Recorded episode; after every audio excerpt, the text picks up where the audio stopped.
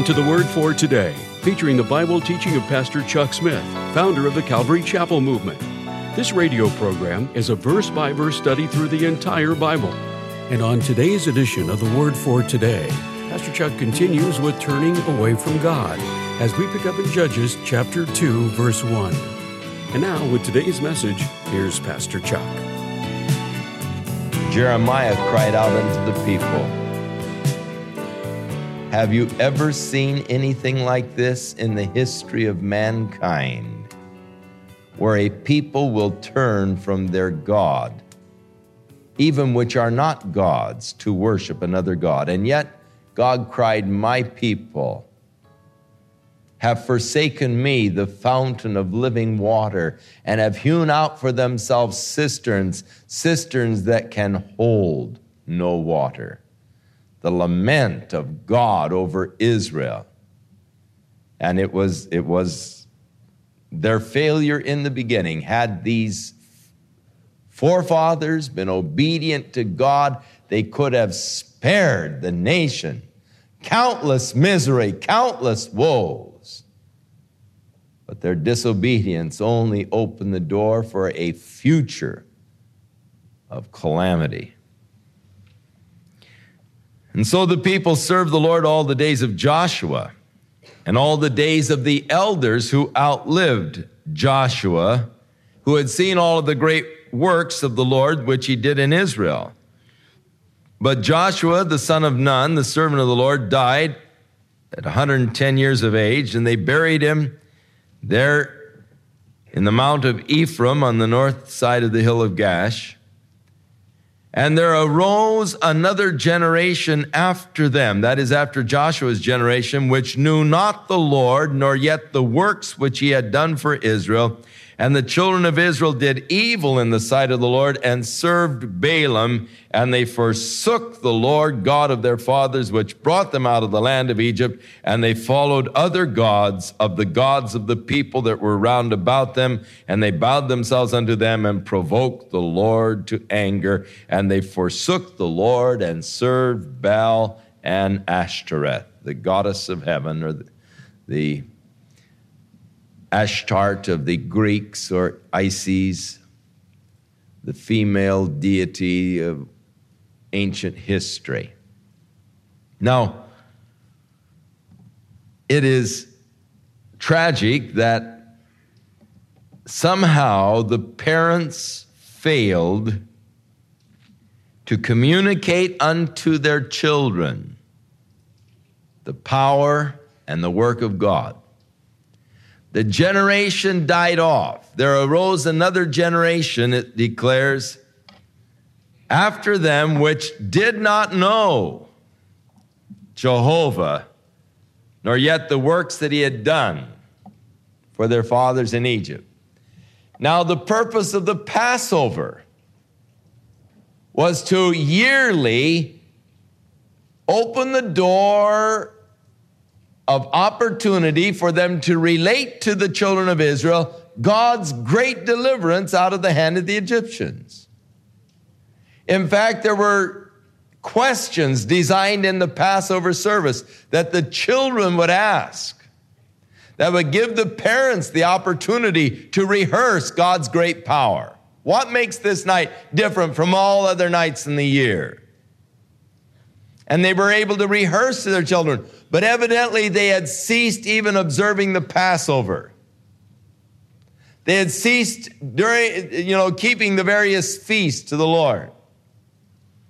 And where the Lord said, Tell your children that they may tell you, their children that they may tell their children, it broke down, and the parents were not faithful in imparting the truths of God to their children.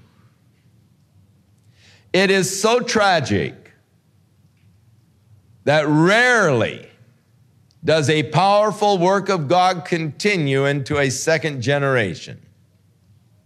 Someone has aptly said, God has no grandchildren. You can't have that kind of a distant relationship with God.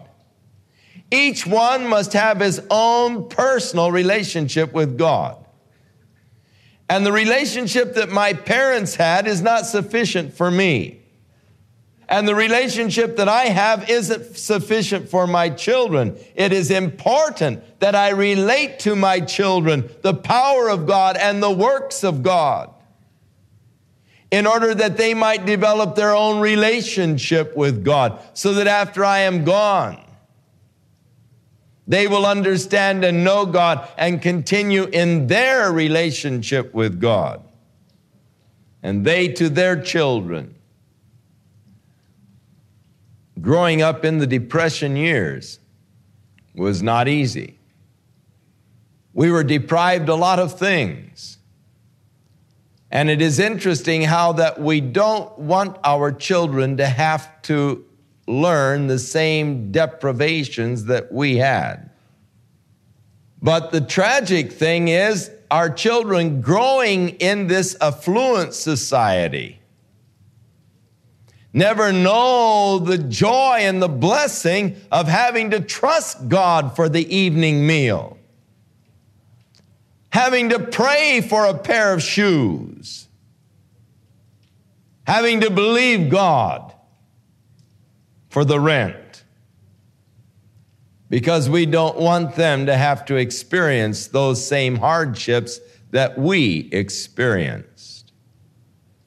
And yet, there was tremendous value in those experiences because it was there that we learned the faithfulness of God. We learned that God would provide.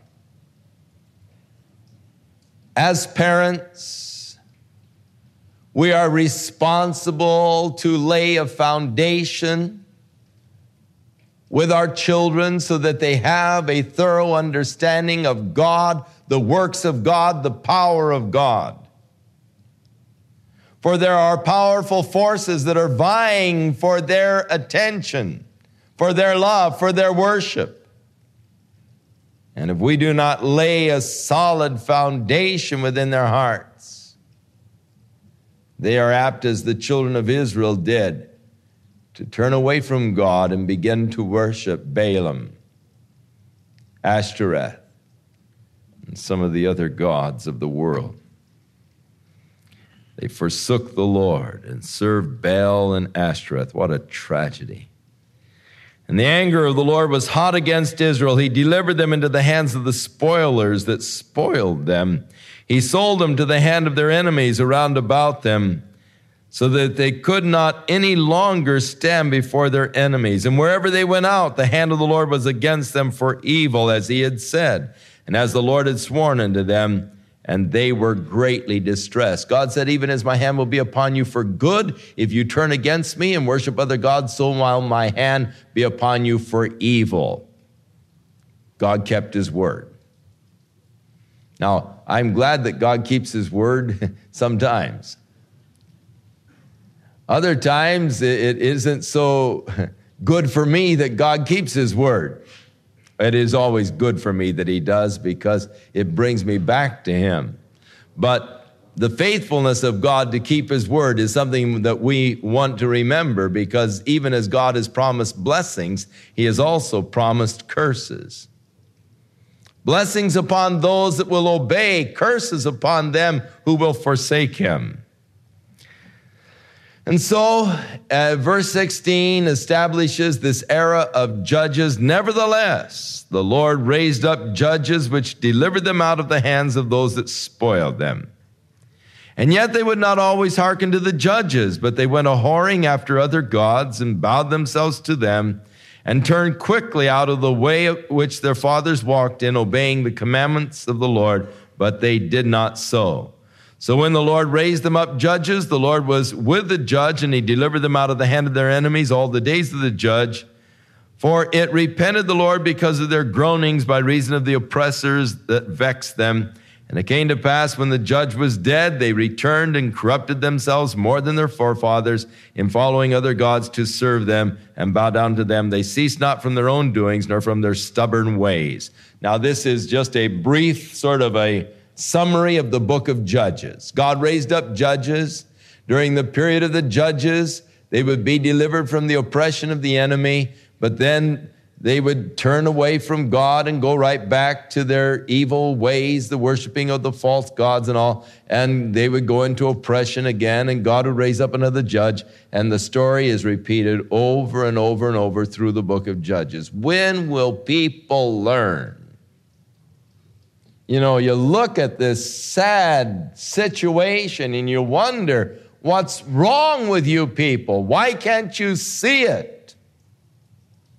And yet it is a tragic pattern that they followed over and over again.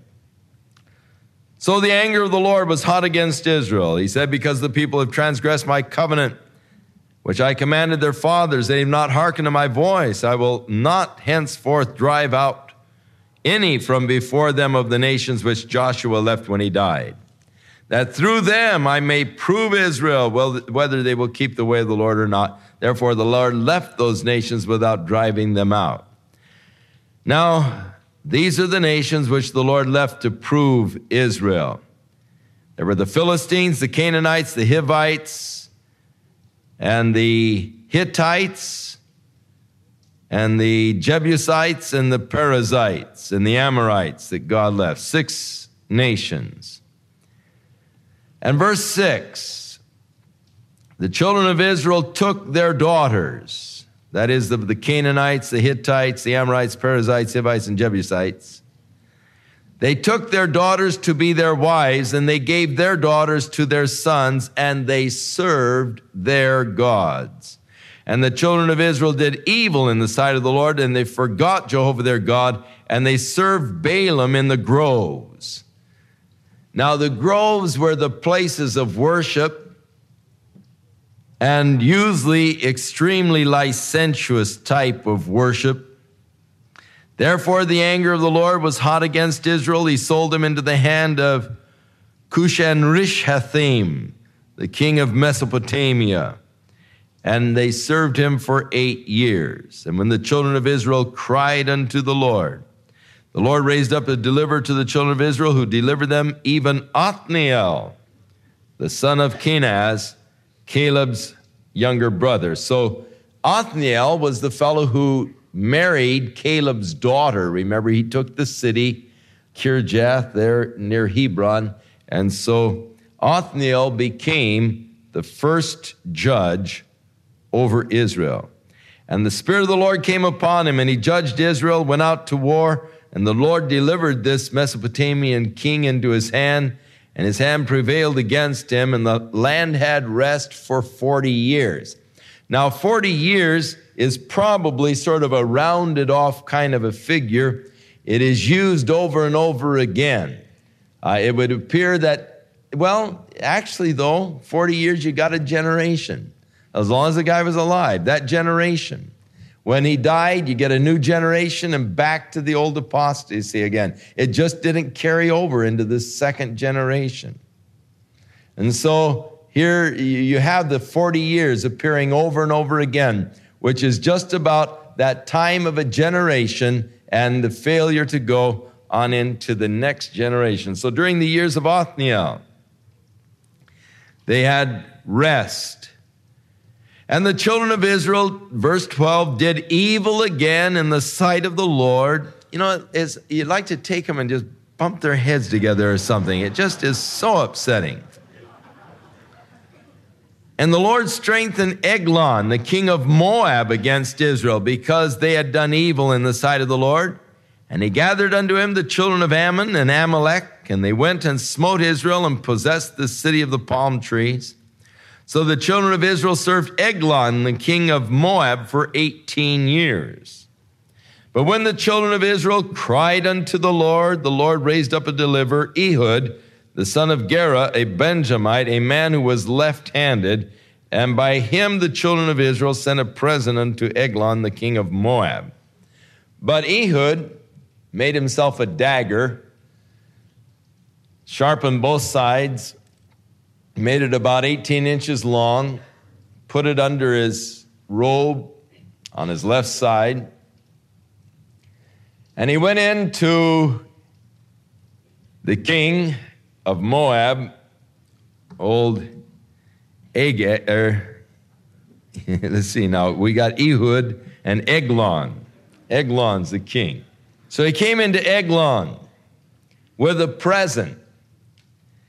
And then he said, I have a secret message for you.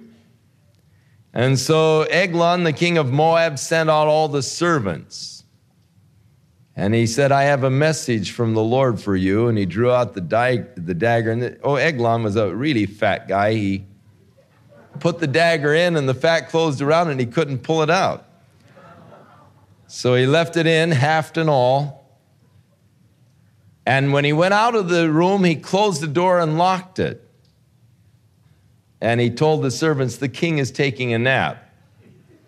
And so he took off running so that they waited outside and waited outside until they got embarrassed. They were waiting there so long. They said, Well, we better go in and check on the king. So they got the key, unlocked the door. When they got in, they found the king was dead, and it had given Time to escape. And so he called together an army, and uh, they came against the Moabites, and God delivered them out of the hand of Moab. They killed that time about 10,000 men of Moab who tried to escape out of Israel back into the land.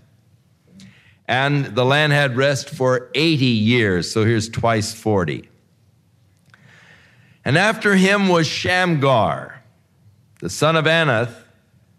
He was the third judge, and we really don't know much about Shamgar, except he must have been a tough cookie because he killed 600 Philistines with an ox goad.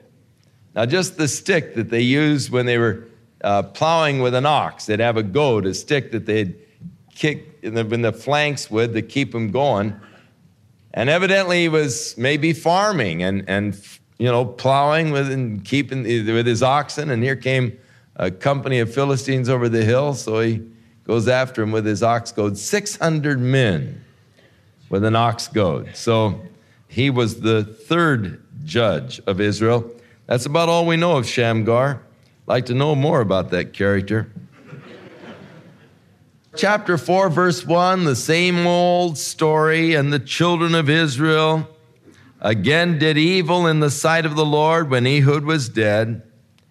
The Lord sold them into the hand of Jabin, the king of Canaan, that reigned in Hazor, the captain of whose host was Sisera which dwelt in Harosheth of the Gentiles. And the children of Israel cried unto the Lord, for he had 900 chariots of iron. And for 20 years he mightily oppressed the children of Israel. So this is up now. Hazor is up about 15 miles north of the Sea of Galilee, and in the area uh, above Galilee, actually. And Jabin the king dwelt there. Hazor was a fortified city, a very large city. The ruins are quite large, encompass a very large area. But he had a powerful army, 900 chariots of iron, the Canaanite army, and he oppressed the children of Israel for 20 years. Now, no doubt those that were in the upper area, the tribe of Naphtali, and the tribe of Zebulun were most oppressed by him in that upper area of Galilee. Naphtali was all around Galilee, and Zebulun was just south of Galilee in uh, the area that is now sort of uh, bordered by Mount Gilboa and Nazareth and Megiddo, the plains through there was the territory of Zebulun. Verse 6 And Deborah was a prophetess and she judged Israel at that time. So here is a woman who is judging Israel at this particular time, who also was a prophetess. There are some men today that would exclude women from any kind of service unto God, but uh, certainly God does not exclude them at all even from important positions such as judging over Israel, and she was gifted as a prophetess. And she dwelt between Ramah and Bethel, which is just north of Jerusalem, five miles or so. And she sent and called Barak, the son of Abinoam of Kadesh Naphtali, so of the area of Naphtali, the area around Galilee. She said unto him, Hath not Jehovah God of Israel commanded, saying, Go and draw toward Mount Tabor, and take with thee 10,000 men of the children of Naphtali and of the children of Zebulun? And I will draw unto thee to the river of Kishon, Sisera, the captain of Jabin's army, with his chariots and his multitude, and I will deliver him into your hand. And Barak said unto her, If you will go with me, then I will go, but if you won't go with me, then I will not go. And she said, I will surely go with thee, notwithstanding the journey that you take shall not be for your honor, for the Lord shall sell Sisera into the hand of a woman. So no wonder God had a woman as a judge, and you had those kind of men in the land that won't do anything unless a woman goes with them. Uh, you really don't have real men, and so it was a tragic condition that the land was in when uh, Barak says, "Well, I won't go if you don't go with me," and and uh, so she said, "Okay, I'll go," but God's going to give the glory to this whole thing, not to you, but to a woman.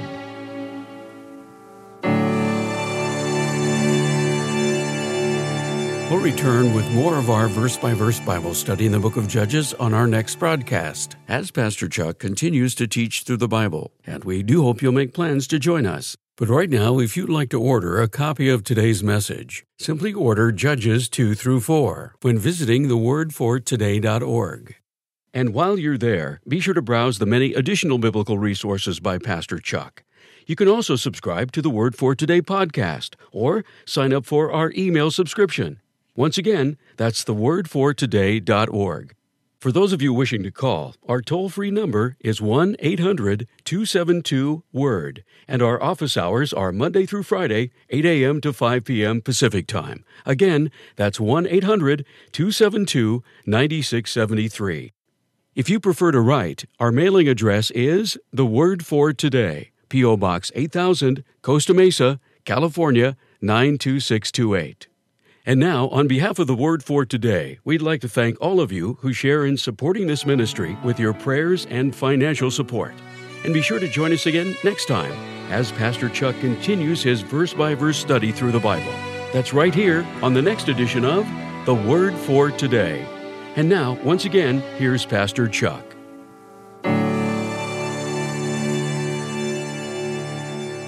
May the Lord be with you to guide you and to direct you and to help you through this week, strengthening you, giving you wisdom, giving you powers and abilities by His Spirit to serve Him effectively, that you might bring glory unto His name. God bless you, be with you, and keep you in the love of Jesus Christ.